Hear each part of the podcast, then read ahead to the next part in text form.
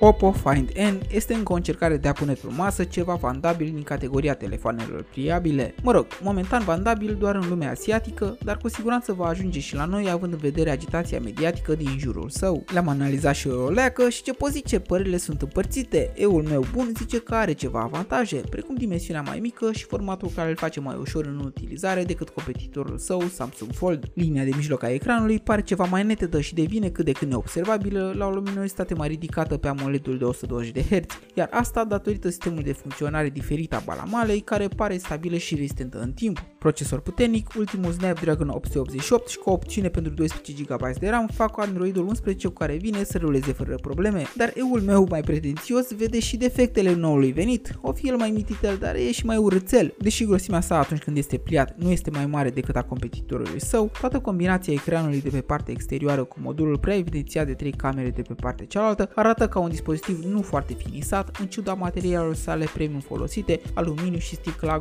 din Gorilla Glass Victus. Ecranul principal atunci când este deschis are 7,1 inch, dar vine cu o rezoluție de numai 1080p adaptată formei sale. Cel mai mult nu pot înțelege prețul cu care vine, deși mai ieftin este destul de apropiat de Fold Z3 al celor de la Samsung. Bogdan Mensun și felicit Oppo că a avut curajul să-l creeze, dar dacă tot ai țintit atât de sus, trebuia să înveți ceva de la Samsung care cu a treia variantă de foldable în ciuda prețului aberant a creat ceva care pare terminat și foarte premium. Pe curând!